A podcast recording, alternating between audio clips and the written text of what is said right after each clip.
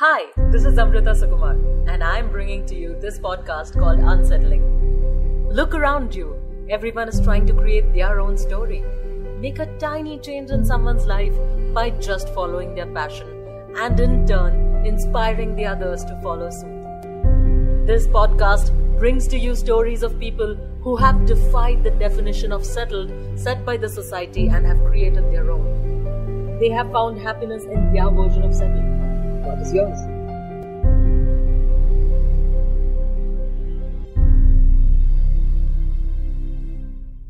Hello, listeners. Welcome to another episode of Unsettling. I hope you are having a great time listening to the other episodes. Uh, so, today we have a little bit of a surprise, and um, you must have heard, right? There are a lot of people who tell you exactly what your personality is on the basis of how you walk and talk and deal with things. But did you know that an expert can actually tell what is going on in your mind by just looking at your handwriting? I was really intrigued by this science, so I called upon today a graphologist, Miss Namita Joshi, who will be telling us more about this. Hi, Namita. Hi, how are you? I'm awesome as usual. Nice to hear that. good, good. I'm getting used to the lockdown, liking it actually. I'm proud of you. I was always used to this, so I'm I'm not feeling Yeah. any difference. You know, I was just just at home. The Yeah. only thing I used to do is maybe go exercise uh, yeah. outside, which I don't anymore. Yeah. So, Namita, can you tell uh, the listeners a little about yourself? What you do? Um, right. So, well, as you mentioned, I'm a graphologist and uh, I run a training center called Aatman Training Center for Graphology. And uh, our most uh, most basic and largest part of our services, of course, is uh, training. So we offer batches in graphology, which is a skill set that you learn, obviously. So we have them, you know, spaced out over uh, first level to fourth level. So you go from beginners to advanced, super advanced, etc. And then there's also consultancy cases that come in, uh, counseling that is offered. So my teammates do the uh, counseling cases as in clinical counseling, and I do career counseling. And consultancy cases come up when maybe say companies want some kind of uh, consultancy on maybe fraud cases or Oh. espionage cases or those kind of things. So yeah, all kinds of consultancy comes in sometimes. Wow, that's really interesting. Huh? So, uh, what is graphology exactly? Hmm. Yeah, this is I think the most important question because uh, Yes. most commonly, of course, people have heard of it as handwriting analysis. So that's the common term that you know everyone has heard. Mhm. And there's a big debate about whether it's a science or an art, and it's a very very contentious issue. So I actually like to call it a psychometric tool because it really is one, and Hmm. It is used in a lot of uh, you know legit sectors also as a corporate tool. So let's say corporate sectors will use it for hr during recruitment or say uh, leadership promotion sometimes. And it's commonly used in uh, you know a lot of co- european countries also. Like france uses it a lot. Us uses it a lot also. You know, european countries you have germany france using it and then you have it in us also. And uh, even in india you have some uh, smaller companies that do use it in fact, back in the day, even uh, Tata's used to use it. Tata companies Okay. have used a graphologist back in the day. Even our defense uh, screening does use it sometimes. So yeah, it just depends on how open they want to be about it, and it's one of those tools which you use alongside other tools. You know, it's not the only one, so it cannot be the only thing to give out information about a person. So I would call it a psychometric tool. Okay. So, uh, assuming that I give you a paragraph to read, on what basis do you analyze the person's handwriting? Like, what are the key points that you look for? Right. So ideally, of course, uh, you know, when we get handwriting, now, of course, if we are actually asking someone for handwriting, then we would say minimum one page. Because, Okay, of course, if there is more, yeah, because there's more for us to work with, and that obviously affects the accuracy also. So if it's just Mm-hmm. one line written, then I've got less data to work with, basically. But Mm-hmm. in an ideal, ideal scenario, like you would want someone to write two pages, and the reason for that is you know when you're writing on the first page you get very conscious that oh let me control this let me control that Correct, and you correct. get very conscious and if you just try to recall your examination uh, time you know in college you know तीन घंटे का paper रहता है and by the time you're towards the end of the paper your handwriting on the last supplement yeah it's- so your handwriting on the last page is always very different you know and you can't control your handwriting beyond a point because your subconscious mind takes over Hmm, so on the second page third page you know the more number of pages you write your real personality will come out in the sense of uh, your subconscious mind playing out. And in that sense actually it's a strong psychometric tool because you can't really manipulate your answers there. Unlike you know other psychometric tools which are maybe open-ended question and answers or you know uh, tick mark and answer etc where you can easily you know manipulate your answers. So in that sense graphology sort of has an advantage because you can't really control your uh, responses. Unless of course you are in the exception category which is something we'll not go into right now Someone was like literally trained into yeah getting everything. yeah that would yeah that would require some- a different level of uh, mind control, right? yeah i mean it's uh, it says a lot about the person also i mean if you do find something like that uh, first of all in the first go you'll never be able to say whether that handwriting is real or not because you need to do it on a comparative basis i mean if you've seen someone's writing earlier then on a comparative note you know that oh this is not exactly the same kind of handwriting as before. But if Oh you've God. met the person on the first instance there's no way you can tell right whether it's you know faked handwriting or this or that.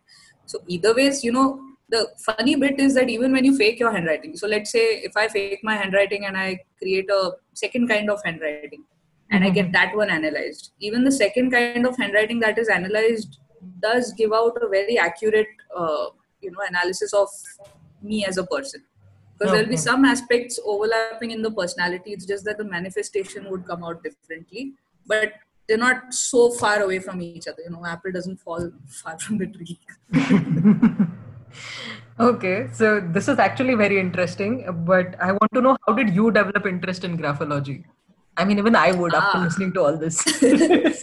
yeah actually it is a curious subject anyway but uh, so my love affair i would call it with graphology began when i was 15 16 so what had Okay. happened was we finished uh, board exams right? And uh, our family decided to go to this resort like place for uh, you know a day picnic. And they have all these uh, stalls out there na? Mehndi stall t-shirt printing stall painting stall. So usme ye bhi ek stall tha. And i was just like i read the uh, poster and i was like really can tell stuff from the writing i got really curious and my dad was also curious so we both went to the stall and we got our writings analyzed and it was uh, quite fascinating Like, i was pretty stumped because they told me stuff i would never thought they would know like they couldn't possibly know stuff about you know my family lineage and stuff And like, hell? Oh. how did that wow. how did that come out in my writing? I was super curious, and eighth grade onwards itself, I had announced to my parents that listen, don't bother me. I'm going to go for arts. I want to study psychology. So I'd made up my mind long ago that I wanted to study psychology. So I just told my dad, uh, "This is very interesting. I want to join this course." And anyway, it's it's a long time until you know results come out and college admissions begin, 11th standard and all. So this this course started way before college began. That's how I started doing it, and yeah, I, I don't think I ever looked back after that because it was life changing for me. Mm, Nice. So, uh, is uh, graphology and psychology like interrelated? And how are they interrelated? Oh yes, a big one that is actually, and I'm so glad you have asked this question because it's the biggest gap in India, I would say. So, what happens is you notice a lot of graphology being practiced in India. I would say 90% of it is done on a very commercial basis, and there is no background of psychology for these practitioners, which is a very big issue. So, this is something I went through myself because I started learning it in India and I was doing my undergraduate studies in psychology as planned. So uh, there were a lot of you know why questions that I would have, and I was just not getting answers for them because if you're studying human behavior and if I'm studying psychology in college, I would try to you know link certain things in my mind, but I wasn't getting the answers. So it was a you know very big problem area for me in my mind. And then when I went to UK for my masters, I did graphology there too, and it was a big shock because I had to unlearn everything out there and then relearn stuff because their approach was completely different. It was all well, the training first of all is first, you know, it's it's based on psychology, the whole curriculum. Because let's say if I'm trying to say that this particular stroke of the writing means this, but mm-hmm. what is the what is the backing for it? What is the psychological premise for it? It has to be connected to some established psychological theory or you know um, concept at least. Mm-hmm. And so i had to like unlearn a lot of the stuff i did and then tweak it modify it in my head and relearn a lot of the stuff. And the other thing they do very very importantly is ethics you know their focus on ethics. Mm-hmm. So that was again a big shocking point for me because in India, the way it is practiced is, you know, it's quick fix solution, crash courses. Uh, you know, they'll teach you, they'll teach you stuff in like one or two weeks, and they'll charge you a bombshell for it. Let's make no mistake about that. And, that is true. uh, crazy amounts of money, and it's quick certifications. So you you know learn quickly, get a certificate quickly, and then you start practicing and you know charging quickly, which is yeah very uh, problematic and dangerous of that sort. So if i have to learn about human behavior it is not possible for me to do that without psychology. So it's very dangerous to do it without it and that's how it's been going on in india which is a problem. Right. so if i'm going to train in uh, you know graphology and not learn psychology that's like saying i want to become a doctor but i don't want to study biology or human anatomy. It's like what the hell? That doesn't make any sense, you know. I wouldn't trust a doctor of that sort, would you? yeah, yeah, yeah. I, I get what you mean. Uh, because yeah. um, uh, I actually have this query because I have done a little bit of graphology. I don't remember. It was a crash course or something. Um, so it was in college. It was a three-day uh, thing, and I, I was a part of it. So right. if someone is angry, they tend yeah. to press and write right? They put a lot of pressure on the pen and hence it imprints on the other side of the page. Okay. Is that a true thing? Like they, they, they just gave us visual cues as to how to figure out if someone is angry or something is like uh, really cunning. no that's not that's not exactly accurate. I mean it could be one of the things that a person may do when he or she is angry but it's not what i would read as anger in the handwriting. Anger is seen in different aspects of the writing. So, okay so that is not a correct problematic. Okay. yeah. It is, it's it's a lot of you know like graphology is an applied science like an applied psychology field so it's like training to if i want to learn how to drive a car then i i can't just read a manual and i have to yeah, yeah, i have to do it, it it's a training aspect so Correct. you can't learn certain subjects from a book because you need uh, you know you need to be trained like by a trainer in that. So those aspects become heavily important there. I get it. I completely get it. So now i have to unlearn whatever i've learned. I'm not analyzing you anyone's can, handwriting for sure. Yeah that, that i would i would recommend not doing. Yeah i mean i'll just go i'm an expert. Oh so you're angry. What are you angry oh, about? expert is you know this is uh, yeah it's quite dangerous territory. I mean probably i'm old school or whatever you know but uh, expert is such a big word. I mean i don't think you can someone, be an expert in anything unless yeah. always scope to learn. Yeah exactly. I mean you're always a student of something you know and the more time you spend with a subject you realize how little you know about it and how exactly. much research there still remains to be done. So uh, and generally an expert would be somebody who has spent you know at least 10 15 years with the subject and yes. you know is has you know really really gone mad about it the other. You know so i can imagine. I would trust there. Yeah. It's like it's like any of the other arts you know whether it's music or dance you know it's a yes. kind of sadhana in itself so. Sadhana is the right word yes. Yeah. Uh, so uh, we had a discussion before this and you told me that you were employed as well uh, in the branch of psychology. Yeah. so, can you uh, shed a little light on that? yeah, actually, that's a it's a strange trajectory in one sense because uh, you know for the longest time I think even my dad was kind of uh, lost about how my career choices sort of blend into each other. Uh-huh. But um, so the thing with psychology, right, is you have a lot of options to uh, go ahead and specialize into something. And I was mm-hmm. very clear that I didn't want to become a clinical psychologist or a counselor. Okay. So, but but you're doing counseling right now. Yeah, but I, I don't do clinic. I don't do clinical psychology. I do Achha, career counseling. Achha, oh yeah, they're, they're okay. completely different. Okay. So, uh, towards the end of my third year of graduation, I had developed very different interests in the sense of uh, well, education policy, and this was largely coming from my experience of the learning process at Max Muller Bhavan in Goethe Institute, where Oh, I okay. studied German. and that learning process is really beautiful out there. So every time I would come to college, I would be like, "This is really crazy. This is not making any sense, and this is not learning itself, you know, to begin with." Mhm. So I was very intrigued with the process of learning and teaching and that whole thing. So education basically became a focal point for me, and I got interested in everything connected to education. So that would be, you know, teaching methods, pedagogy methods, and uh, let's say curriculum development, research, and you know, applying all that in the classroom context, but Mhm. also seeing how that was affected by you know external variables which have a huge influence like the political scenario in the country at the time what is the you know how do the economics or let's say even simple things like you know the year yearly budget that would come out how, how does that affect policy and then how does that trickle down into the classroom and affect all the other technical stuff that i just mentioned so i was very interested in that kind of a you know interdisciplinary uh, study Right. and there was nothing of that sort in India at the time. You know, 2007, I didn't have a lot of options here, so I went to the UK to study that. Okay. Right. So yeah, so So how how long job- were you employed?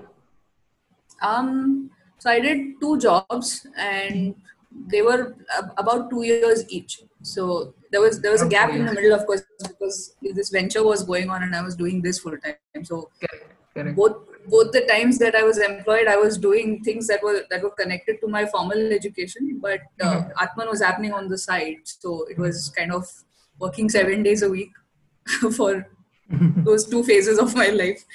But it, it turned out pretty cool. It, it was fun because in my head, I started developing a way of blending those two domains. Oh, nice. So uh, now, since you said that everything connected, so how did you start Aatman in the first place? How did it come into existence? Ah, that's actually a really funny story, you know, because I, I remember when I was studying it here in India before I went to UK and everything. Uh, my my dad was telling me that you know you should start teaching graphology, and I was like something in me just said that no, not yet. You know, it's not the right time yet. I don't know what made me say it. Maybe I thought I, I don't know enough yet, or I haven't studied it enough yet and uh, that kind of that gut feeling turned out to be true because I went to UK and it was like you know wow I really don't know anything. Because it, it, was a complete eye opening experience there you know I had to unlearn everything. So when I Mm. came back actually it was also the time when uh, the whole subprime crisis was going on in the world. So you know markets had collapsed and uh, finding jobs were really hard especially for uh, you know the humanities. And I, I was someone who had done a master's in humanities and it was really Okay. hard to find jobs at the time. So during that whole uh, difficult unemployed phase i just sat down and thought okay let's just put a course book together for graphology. If i had to teach graphology what would i do? So i Mhm. started just writing it down and i made a course book. And and a friend of mine used to run a cafe in Kothrud at the time. So i made this really really you know in retrospect a really bad flyer. I mean it was black and white and it was it was unattractive quite ugly. But i made this really really sad flyer and i put it up in his cafe just thinking you know for funsies. Like yeah he mera kya hi jane wala hai just try it you know. So i put up that flyer and there was actually a girl who saw that flyer and called me. And uh, she said she was very very you know serious about learning the subject and I said that's great, but you know, uh, we'll need at least three, four people. You know, you Yeah. have to have discussions and do workshop activities because if I'm training you, then I need to do workshops with you and I need to actually Mhm. train you. So we need at least four people for a batch. So Okay. she said, okay, I'll, let me look for somebody. You know, and uh, she started looking for friends, and in the meantime, I went off to Bangalore to you know look look for jobs and stuff like that. And इसमें एक साल चला गया बीच में and then when I came back to Pune she had found people to join her and that's how Oh, wow. the first batch began This so was nice. crazy so it was uh, June to 2011 I think we did it uh, just for fun we, I remember the first batch happened in my house around the dining table and uh, Mhm. it was summer vacation I used to teach in a school at the time so it was summer vacation going on and I was free anyway so I just thought Mhm. okay this will be fun but uh, I did not anticipate it, you know, becoming uh, like snowballing, and it just had a domino effect. So, Yeah. Yeah, unexpected is also like when you put your heart to it, I think it's always unexpected. Um, yeah, totally. Uh, so I, since you're saying it's snowballing, so I hope you don't have a lot of difficulty in generating interest in the people. How did you? Um, how are you generating interest in people in this subject? Well, that's interesting. Actually, it's a good question, you know, because I feel with this kind of a subject, there is very little for me to do in terms of generating interest because people are as it is very curious about it.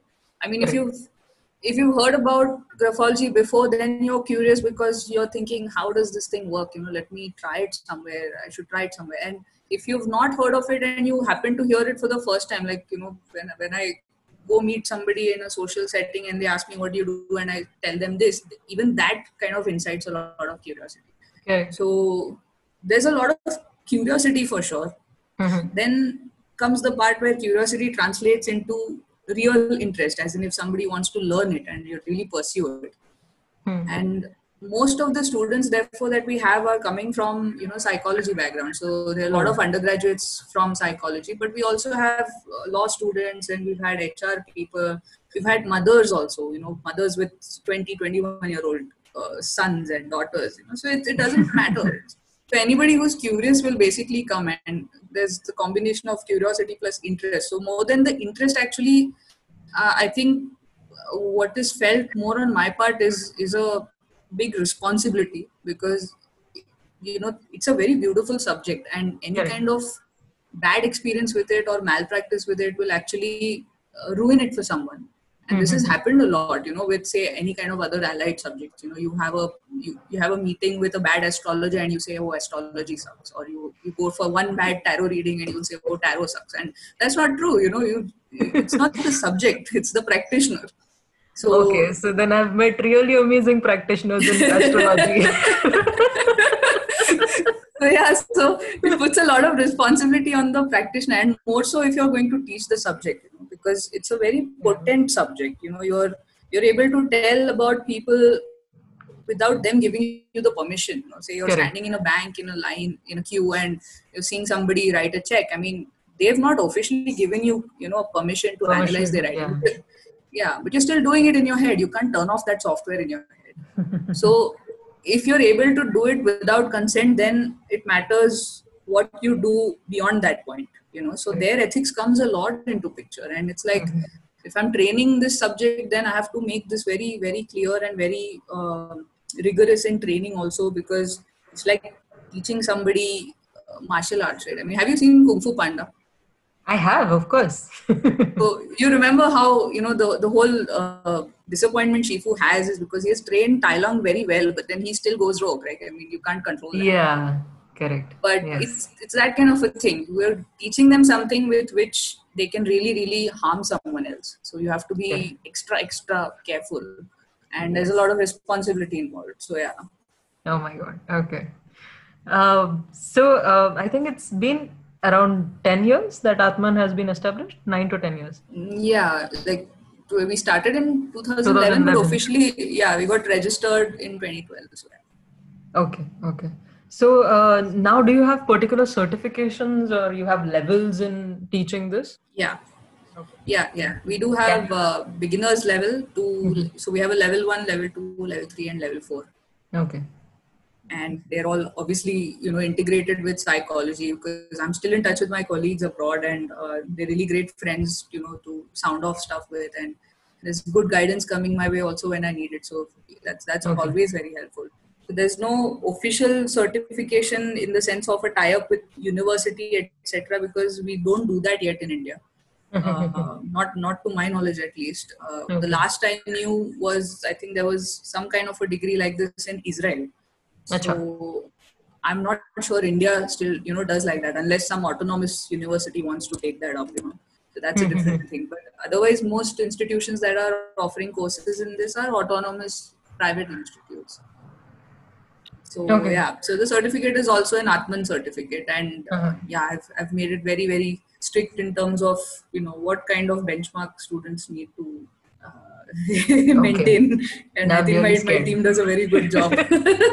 Everybody, I think, kind of keeps each other in check, so that's a good thing. So it's a benefit of community. We all help each other, you know, keep up our benchmark and uh, qualities. So, yeah. Right. So, uh, since you do career counseling, um, so Mm. do you write? Do you ask people to, um, you know, write two pages and give it to you, analyze their handwriting, and then give them um, some kind of analysis? And is that analysis completely based on the handwriting, or also on their body language or the cold reading of that person? Um, well, in terms of career counseling, I don't always ask for the writing. I just say that okay, you can bring it if you like because it can be a useful thing in the session. Okay. But um so I'll, I'll separate the two. I mean, if it's not a career separate. counseling session, if Yes. Yeah, like if I'm just doing an analysis, so let's say Mhm. when we do workshops and you know students are out in a cafe and they're asking someone for handwriting, Mhm. and uh, out there you know it's not necessary for you to have a person in front of you to analyze them the only benefit that can give you uh, you know if, if the person is in front of you is if, if you want to check certain things like you know if they've made a signature and you don't know what they have included in there or you don't know uh, what they meant to write or etc you know that kind of stuff Mhm. so you can verify certain details with them and another thing is when you're analyzing Mhm. uh, because you're training in a workshop scenario to get better at accuracy the benefit of having the person in front of you is that you're able to see whether your reading really lands or not you know Um, based on the expression or the reaction. yeah so. Yeah. So they might make an expression and say ah not really or something which means which is a cue for the student to know that okay so what you're interpreting is right but it needs to be articulated in a different way because the Correct. behavior may manifest in a different way for this person. So it's a feed it's a feedback mechanism. So in that sense it is useful but it there's i don't think there's enough time to do a cold reading on the person because you have so much material in front of you you know on the paper that too it's subconscious material okay. so, you're saying that the uh, writing is more important than the cold reading.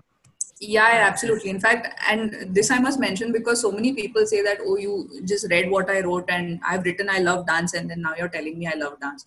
So we actually never read what's written, you know. And to prove this, we actually did some uh, events, you know, in uh, different parts of the city, and we ask people to write in a language that we don't understand, as long as it is Latin based. So, say you can write in Huh.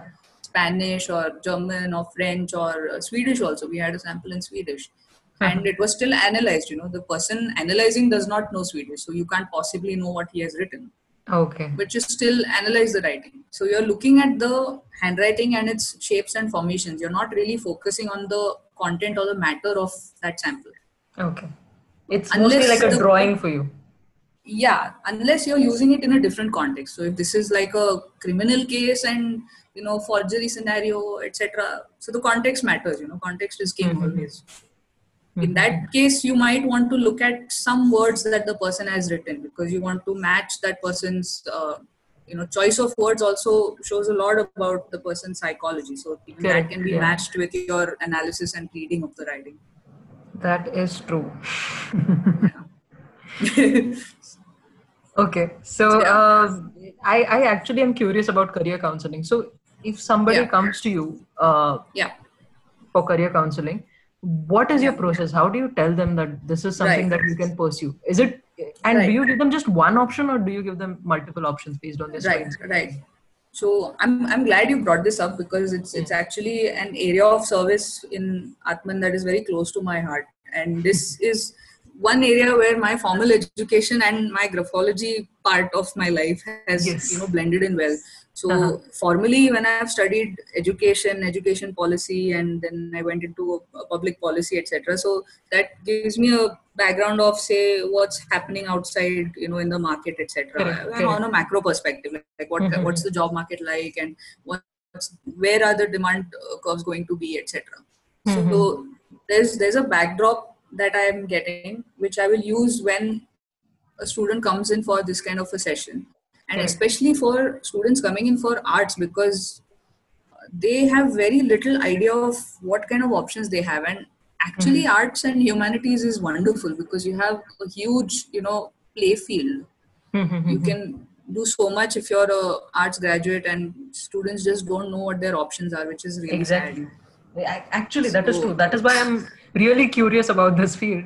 Uh, yeah yeah. So when I'm doing a career counseling session, I first, of course, ask them uh, certain questions, but uh, some very anchoring and orienting questions is what we begin with you know Mhm. uh, and and then we you know get into conversation and then handwriting can be useful there if you want to check you know whether the person's aspirations and whether the person's aptitudes are actually matching because it's one thing okay. to want yeah like i want can want to do something something and, and be good at it also. Yes, and this is again an area where it's really messy in India because you know when people do aptitude uh, testing, they Mhm. think it is uh, career counseling, and most career counseling is happening in this way. So people Mhm. go for an aptitude test and they'll say, "Oh yeah, you you're, you're fit for all three streams. You can do science, arts, or commerce." I mean, but what does that mean? You know, how does that it doesn't What does narrow it, down, right? You're still confused at the end of it. exactly? It doesn't translate into anything tangible for the child or his parents. Correct. so it's it's not giving them any kind of a you know uh, idea into what options exist for maybe maybe you could even do something that's a combination of you know science and arts you never know Mhm. and then you help them figure out other avenues like you want to study in india you want to study abroad because if you're studying abroad then there's again a whole other set of skills needed by the counselor to guide them on that Oh, okay. So even that comes into picture because you have, you have to be really good at uh, you know making your application writing your documents Correct, correct. especially right, right, right. writing and writing a statement of purpose and again there's nothing of this sort for art students you know so unless you've really gone to that kind of a school where maybe you've had practice in writing and Mhm. uh, writing in fact writing as a skill itself reading and writing as a skill is just not taught in our education system That is you know. true. I mean, they, I, I don't think it's so important it's developed anymore. At least our generation, there Yeah. was a certain you know set of people who used to read a yeah lot. yeah But now I see it dwindling a lot. Yeah, that's very accurate because you know we must have taken at least about a thousand odd samples from youngsters in cafes by now, and Mhm. I find it so amusing that it's so rare to find a handwriting sample where the youngster has not made a spelling mistake. Hmm, so this, hmm. this is, Oh you know, I mean, it's don't don't it's- get it's- yeah, it's it's it's. I mean, welcome, welcome to the autocorrect generation. Yeah. Even and worst part is even in spite of having autocorrect, they'll submit you know assignments which have spelling mistakes. In which case, I you know completely delete them and I tell them I'm not accepting that. So I'm very very strict about those aspects. You cannot submit that stuff to me. Oh, th- that is because the text also like that, right? It's DAT for that, and Yeah. I don't know a lot of shortcuts which I don't understand sometimes. Uh, sometimes I feel I'm really old. I mean, texting also, chalo, I can understand. You want to text each other that way, but there's no there's no concept of academic No, it, writing. it in kind of system, becomes a part of your problem. reality, you know, when you write. I mean, when you text like that, that's how your brain is functioning, and it gets Yeah, embedded yeah. in your subconscious somewhere, as you said. True, true. And plus, there's no no counter check for it in within the system, which is you know asking you to maybe write a proper essay, academic essay. How do you write Correct. one? What goes into that? Uh, these things are missing, so they're completely blank and new to concepts of reading and writing. I mean, very few Hmm. youngsters read, which is also another sad thing. But uh, yeah.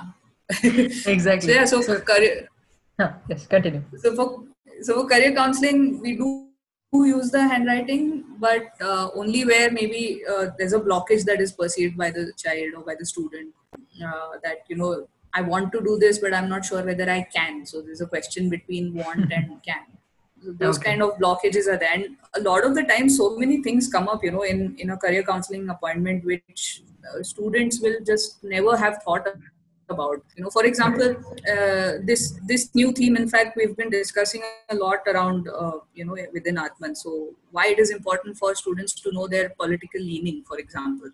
Oh, and this came out very nicely in one one such case that i had one such appointment where uh, the guy said he wants to you know uh, take over his family business and he would like to set up a glass factory. It was his dream to make these beautiful objects out of glass. And I, I found it really interesting because no student had ever come and said that to me before like i want to make a glass factory. I said, wow, that's really, you know, wonderful. I mean, it's a very unique kind of a thing that you want to do. And so, but then he also went on about how he wants to do social service and he cares so much about society and all of that. So, you know, it just collectively came out in his appointment. So I said, okay so i'm going to ask you one question so let's say you've got permission to build your uh, you know factory Hmm, correct. and this question came in in the session when he when i asked him what his political orientation was and he said i i, I don't see how that is relevant Mhm. Said okay I'll, I'll i'll tell you how it's relevant so for example let's say you got permission to make your uh, glass factory and build it but uh, the the land that you've been given permission for is uh, also right now home to uh, a certain number of say tribal people Hmm. and uh, in the process of you building your factory if you're going to uh, displace those particular 100 odd tribals Hmm. so what would you do would you still go ahead and build your factory or would you uh, you know let them be or you know not take away their home Correct. so he thought for a while and he said uh, no i would build my factory okay. i said uh, there you go so you do care about society but it's good to It's know where your priority lies Yeah. Yes, exactly. I mean, you can care about society, sure, but it's good to know where your priority lies. correct. So at least we should be honest with ourselves there. So Mhm. This kind of stuff also comes out in our career counseling, you know, because there's so many things about uh, our our psychology that are playing out when we make career choices, and Correct. it's not just about you know uh, money or it's not just about security. There are so many aspects that we actually are you know subconsciously playing out while making career choices also. Oh my god. Now I actually feel that you have to you have to move inwards instead of outwards. Yes. Try to understand what you are first. Analyze what you think, how you function uh, Yes, before you put yourself out there.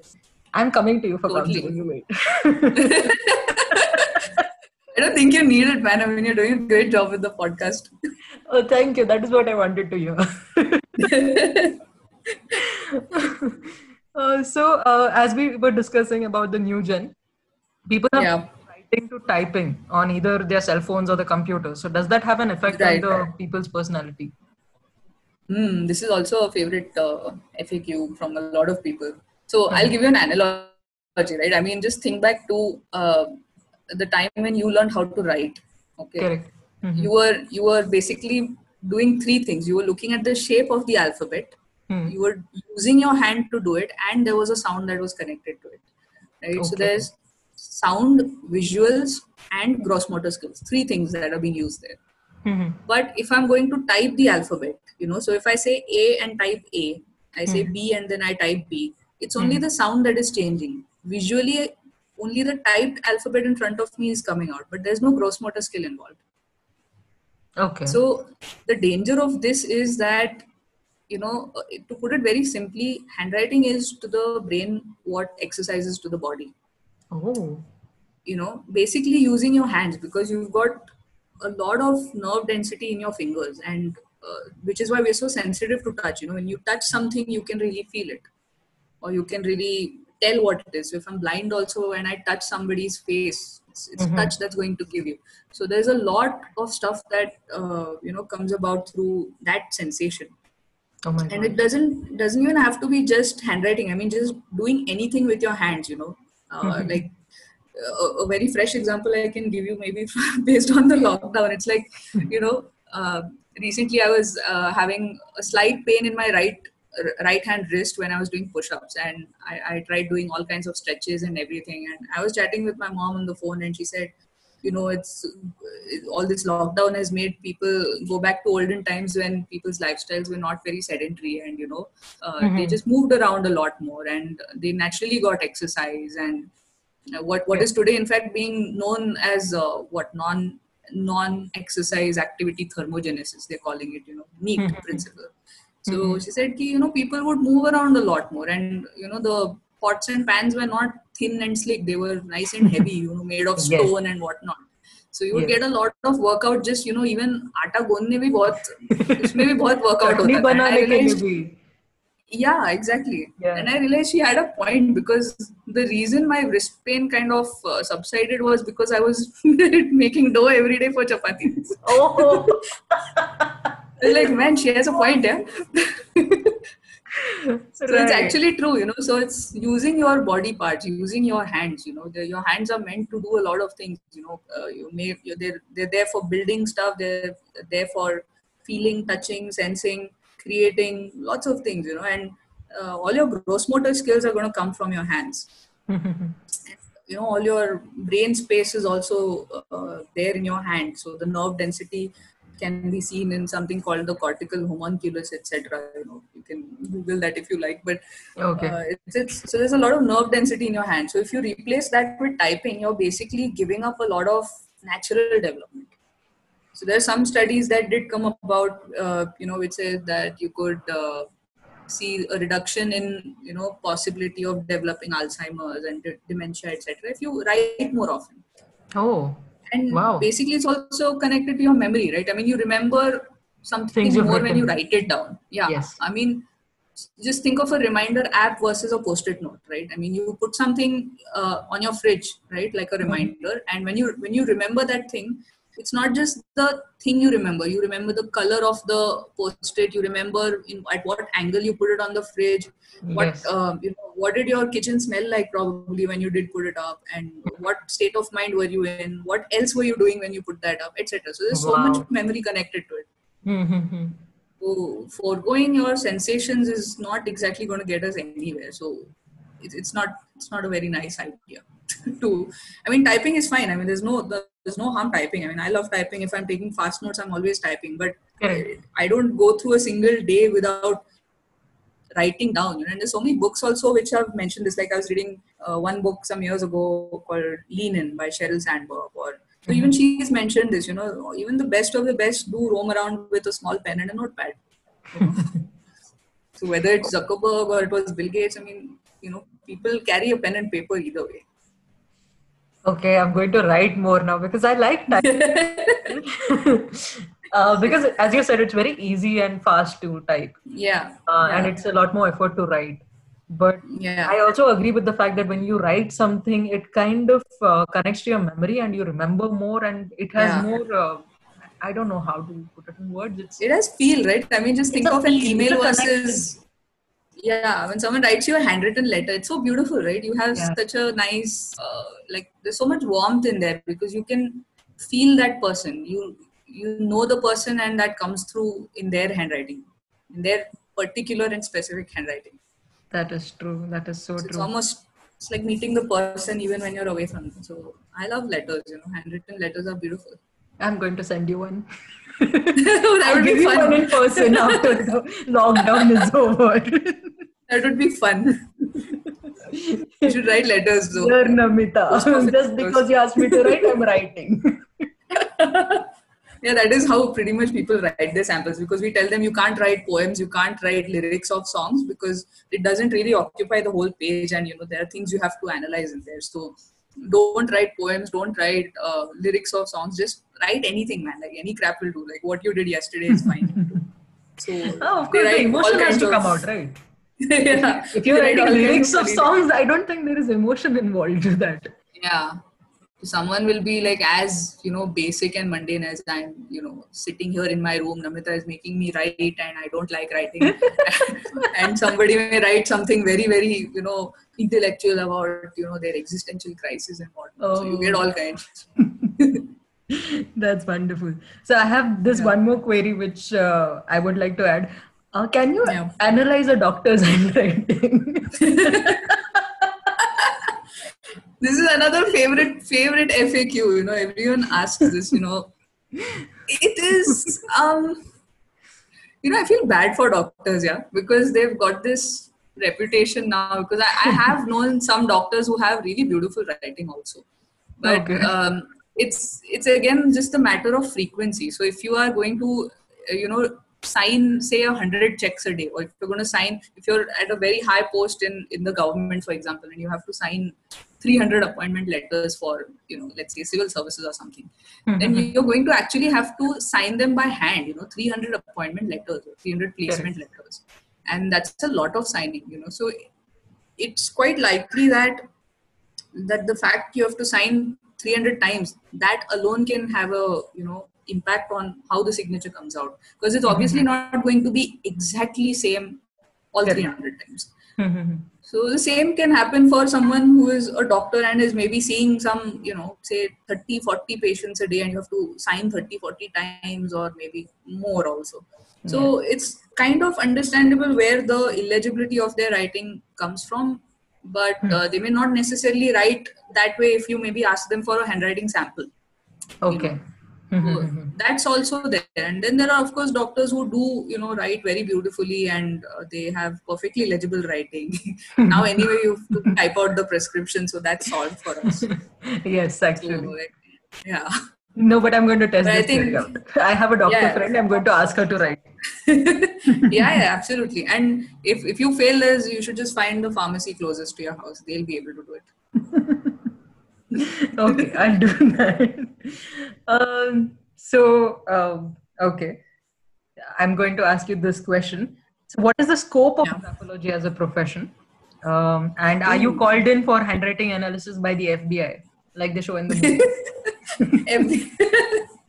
oh, um, that would be quite the experience. I mean, that you know, so when cool. I was a kid, that would be very cool. In fact, when I was a kid, I, I really wanted to work for the FBI. It was like this really crazy dream I had. But uh, I grew up and realized, oh, you need to be an American citizen for that. So that was quite quite the party pooper. But but you know, it's, it's like in the movies and series, since you mentioned, because I see this play out with a lot of youngsters today also, that they will make career choices based on the series they are watching. Like they want yes. to become a lawyer because they are influenced by Harvey Specter, or they want oh, yeah. become a doctor because you know, like Grey's Anatomy or House MD or whatever. So it's it's quite uh, disturbing on some level when you have those kind of cases and they want to uh, become a doctor or whatever because they have seen it in a movie or a series, and you're like Mm-hmm. It's a notion and it's very strange illusion they are operating on, and you need to ask them, you know, where it's coming from. Correct. So, graphology is that kind of a profession where it's not, you know, I, I doubt it has ever been portrayed in a, a, movie or a series for that, but probably a bit in Sherlock. You know, I remember there was a scene where yes. Sherlock does uh-huh. analyze Moriarty's writing.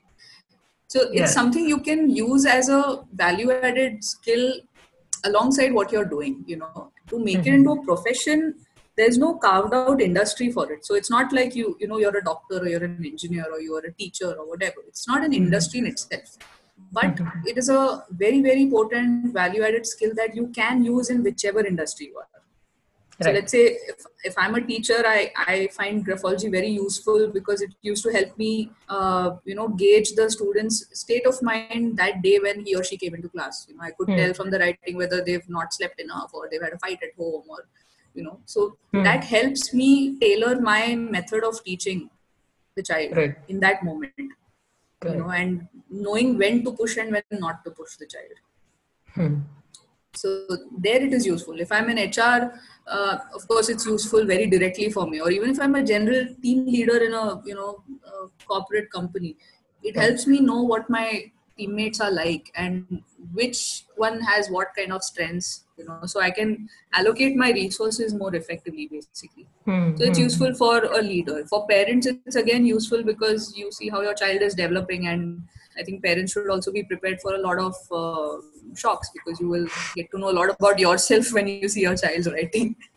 Oh, so okay.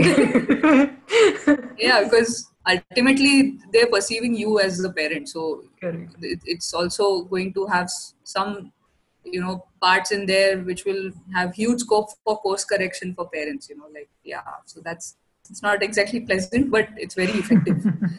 so anybody can use it in whatever profession they are in.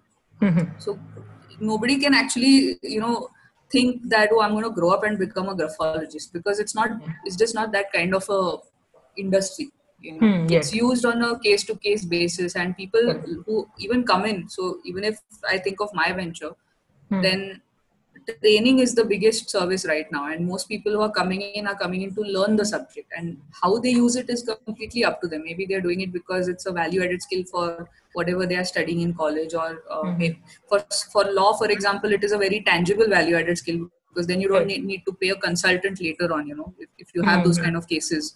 If you're a lawyer then it, it really helps you to learn something of that sort. Correct. Uh, or even for hr for example. So yeah depending on whichever profession. So it's not that kind of a profession that you can say that I'm going to, uh, you know, do this full time because it is it's not exactly you know the secure path. So when you're thinking of career there are always two two options we have. There's the secure path and there's the path that you need to cover out on your own. And Hmm. it's not to say that you know you can't do both because it's like that really nice talk i heard uh, some years ago by Abish Mathew Yeah, one for the about, kitchen, one uh, for the soul. yeah yeah that one. It's a really good well. one Yes, it is. so it's it's a very nice approach because a lot of youngsters today also get into that mindset you know like oh i'm going to quit everything and i'm going to do my own startup and that yeah, you know it's it's uh, it's difficult. It's not impossible, but it's difficult. yeah it's endearing but it's not always pragmatic yeah, you know so you need to have uh, some testing period gone by in the middle. So even for, for Aatman for example i started doing it on weekends as a hobby activity. I had not quit my job fully. And only when it started rolling and i saw that okay this is you know something more than i thought would would be just a hobby then i started investing. I quit the job and i put all my time and energy into that. And somewhere along that uh, course of time i also did a second masters and then there was a job after that. Correct. but Aatman kept going because when you put up your own venture it's like having a child of your own Hmm. you can't abandon your baby Yes, so that is true. that is it's a very different thing and you have to do both you know play it by ear and see what phase of life requires what from you and at some point you'll reach that stage where you'll be like okay now this can be done full time and all your time and energy will go into it Hmm. so it's not something I would recommend to somebody as an actual career choice. It's mm-hmm. something you can do on the side, and then how much study and you know sadhana, like we said, yeah, you have with the subject, that will dictate further, you know, how far you go with it. correct. So anything you do, sadhana is very important. Oh yeah, yeah absolutely. the, anything you do, like whether it's Anything. dance, drawing, painting, doesn't matter. Music, any kind of thing that requires expertise is always about sadhana, and it's about doing something without expectation. It's Correct. quite ironical, but it's true. The thing that you do with the least amount of expectation is what gives you the highest rewards. Yes, as we were told when we were kids, kar karo, pal ki chinta mat karo. wow, I sound so And- philosophical. yeah, and that's a that's a tough thing for students to do, na? Because you're also just getting out of college and you have to establish yourself. So it's plus, we live in a world of instant gratification nowadays, right? yeah, yeah. Everything so it's quick. understandable, you know. Hmm. It's understandable where they're coming from. So both things are important because you have to take care of your stomach also, and then you can think of what fulfills your soul, and you know eventually it will merge at some point. But one thing students need to be told all the time is patience, patience, and patience. That is true. That is absolutely true. I mean, it's something we we have to keep learning. I mean, I still learn so much about patients every day. I mean, you have to keep digging deeper every day. When you think you're over, you know, and you can't find any more patients, that's when you have to dig deeper. It's something very Oh, nicely my friend told me once. I try that. I try writing, I try sadhana, and I try digging deep. So, yeah, I mean- okay. Yeah, I'm sorry I cut you off. Yeah, so movies and FBI, I don't know. I mean, it's not yet, not the FBI, but I've had uh, some similar experience in terms of consultancy and also it really depends on, uh, you know, case to case basis and these kind of professions operate on word of mouth. Hmm, So, you know, how much you've been studying and what kind of work you have proven already in the field will dictate what kind of cases you get. So, uh, yeah. Okay. Wow, that's really interesting. So coming to the most scariest question. what does your Oh my God, that's Yeah. a big one. Definition of settled. Ooh. Yes. Um, you know, uh, people always try to define this for you from the Correct. outside, and I, I've always found it extremely annoying. So, I mean, nobody else can tell you what settled means for you. It has it's a very personal thing, you know, for every Correct. person. Hmm. So, for me, I think settled is just when you're completely at peace with who you are and where you are in your life. That's fine. Man. That's good enough. Right. It's it's you know stripping all the roles and narratives that we have playing in our head. That oh, you know, Namita has to become that. Namita has to do this and achieve that and no you don't you don't need to do any of that you know you need to do what is set out for you and meant for you you know it's following your own dharma so just right. do what you have to do you know and keep doing it that's what matters the most so yeah i'm so glad uh, so I think we are at the end of our discussion. Thank you so much. It was uh, I, it was so interesting. I learned so much about graphology. I learned uh, a lot about you know people's behavior, and I learned that whatever I have learned in graphology is useless and baseless. so I have to come to you to get proper training. and also, you can join us. We we're, we're a fun bunch. We do a lot of masti.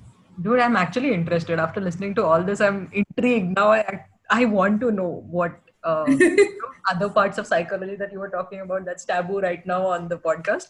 Uh, and if you want to learn more about it, you should definitely go check out Aatman. And uh, yes. Tell the listeners about Aatman a little bit uh, about yeah. the website and everything and the courses. Yeah, I think for more information, I think people can visit our website. It's www.atmangraphology.com. And we're also active on Facebook and uh, Instagram. So okay. you can look us up there. You'll find okay. all the info there is there a distance course or it is just uh, in person? Right? we do. We do offer distance courses but uh, most of them have happened uh, in person itself because a lot of mumbaikars if they're inquiring they prefer to travel down and they're super enthu people man. Wow. Like nothing can ever stop mumbaikars you know no, their spirit is something else only. So they'll travel all the way and come down for the classes also. So a lot of mumbai crowd uh, they come down but uh, we do offer distance courses. If you're somewhere else maybe in delhi or bangalore any other place in india Mm-hmm. Uh, we can do online classes for you. Uh, we have a very well trained team that takes care of that. So, yeah. Okay. So, thank you. Thank you, Namita, for coming on the podcast. I had such a blast thank talking you. to you. And uh, I, I so hope much. listeners have something to take away. And uh, I, if they want to check out, I will be definitely adding all the links in the description. And thank you, thank I you. hope you go and check them out. Thank you so much. Thank you for your time. Thank you.